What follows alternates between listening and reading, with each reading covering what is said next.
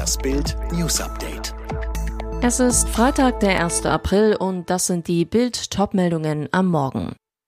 Die neue Angst vor der Armut. Wirtschaftsminister Habeck kündigt harte Zeiten an.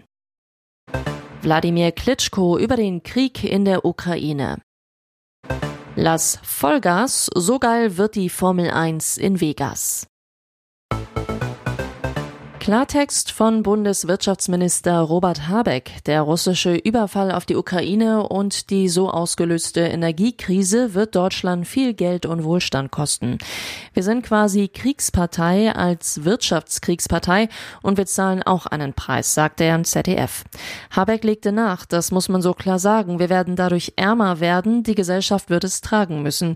Fakt ist, schon heute ist unser Leben viel teurer als früher. Die Inflation schoss im März auf auf 7,3 Prozent hoch, höchster Stand seit 40 Jahren. Bleibt es dabei, droht den Deutschen in diesem Jahr ein Kaufkraftverlust von mehr als 3000 Euro pro Kopf, hat die Plattform Weltsparen berechnet. Bitter, die Europäische Zentralbank, deren Aufgabe eigentlich die Inflationsbekämpfung wäre, weigert sich bisher zu handeln, will die weiteren Entwicklungen abwarten. So geht es nicht, warnt nun Topökonom Professor Bernd Raffelhüschen.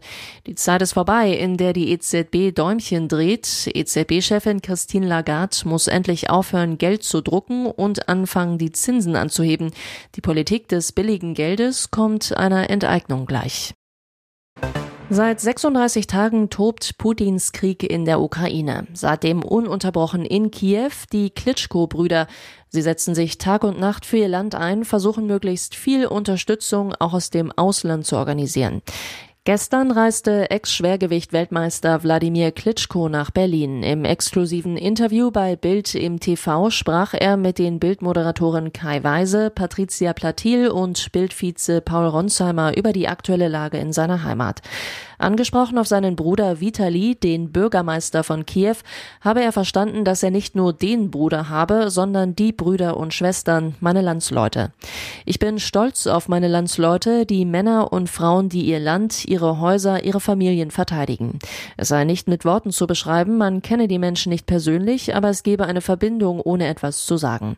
Wir haben ein gemeinsames Ziel, eine gemeinsame Liebe, einen gemeinsamen Feind, einen Feind, der uns angegriffen hat, sagt Wladimir Klitschko bei Bild im TV. Er hatte gerade sein Maschinenbaustudium abgeschlossen, das er sich als Lieferando-Fahrer finanziert hatte. Sogar einen Job bei Porsche hatte Aniket P. schon in Aussicht, doch seinen ersten Arbeitstag erlebte er nicht mehr. Am 21. November 2020 wurde P. in Frankfurt von Nebeuser S. totgerast. Ein weiterer Fußgänger starb, eine Frau wurde schwer verletzt. Am Dienstag startet der Prozess gegen S. Es geht um zweifachen Mord, versuchten Mord und ein verbotenes Autorennen. Es soll die Kontrolle Kontrolle über seinen Protz BMW verloren haben. Unfassbar, nach Bildinformationen soll es zuvor dreimal die MPU bestanden haben, bei mindestens zwei von drei Tests bei derselben Gutachterin. Heißt, er kam dreimal durch den Idiotentest. Die Strafakte von Nebeuser S. ist dick. Nach Bildinformationen ist er wegen Körperverletzung, Beleidigung, Trunkenheitsfahrt, Urkundenfälschung und Steuerhinterziehung Polizei bekannt. Ab kommenden Jahr wird in Las Vegas nicht nur an den Spielautomaten Gas gegeben.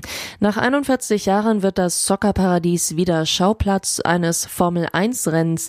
Die 6,12 Kilometer und 14 Kurven umfassende Strecke führt am legendären Caesars Palace, dem Bellagio und dem Nachbau des Eiffelturms vorbei. 50 Runden mit bis zu 342 kmh. Der Grand Prix findet nach 1982 erstmals wieder in Sin City die Stadt und wird nach Austin und Miami schon der dritte in den USA in einer Saison sein. Die Formel 1 bricht dafür mit einer langen Tradition. Das Rennen wird nach Bildinformation schon am Samstagabend um 22 Uhr Ortszeit starten. Heißt für deutsche Fans früh aufstehen. In Deutschland ist es dann 6 Uhr morgens. Das erste Samstagsrennen der Formel 1 ist es aber nicht. In den 60er Jahren wurde unter anderem in Silverstone schon am Samstag gefahren. Für den Bruch der Tradition gibt es einen simplen Grund. Das Rennen soll am 25. November stattfinden. An dem Tag feiern die Amerikaner Thanksgiving. Der Vertrag läuft über drei Jahre, heißt mindestens bis 2025 werden Lewis Hamilton und Max Verstappen im Zockerparadies um Punkte fahren. Es ging um 100.000 Euro und den Titel Bestes deutsches Spiel. Am Donnerstagabend wurde zum zwölften Mal der Deutsche Computerspielepreis verliehen. Zusammen mit Game, dem Verband der deutschen Gamesbranche, zeichnet die Bundesregierung jedes Jahr die besten Spiele aus deutscher Hand aus. Der diesjährige Gewinner ist der Weltraumshooter Chorus von den Hamburger Entwicklern Deep Silver Fish Labs. In arcade-lastigen Weltraumschlachten zieht der Spieler darin als Kriegerin in den Kampf gegen einen düsteren düsteren Weltraumkult. Chorus besetzt damit ein Genre, das heutzutage nur noch selten von Entwicklern bedient wird und erinnert an klassische Weltraumshooter wie Wing Commander. Erschienen ist der Titel im Herbst vergangenen Jahres für PC und sowohl die Last als auch Current-Gen-Version der Konsolen von Microsoft und Sony.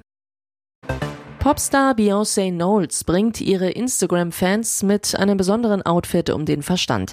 Ihr bodenlanges, fast komplett durchsichtiges Balenciaga-Kleid lässt wenige Fragen offen. Dazu kombiniert sie eine geknotete Diamantenkette mit einer schmalen Sonnenbrille. Da hat nicht nur Beyoncé den Durchblick, sondern wir auch. Übrigens ist Beyoncé Knowles nicht nur die Königin gewagter Outfits, sondern auch die Queen of Soul.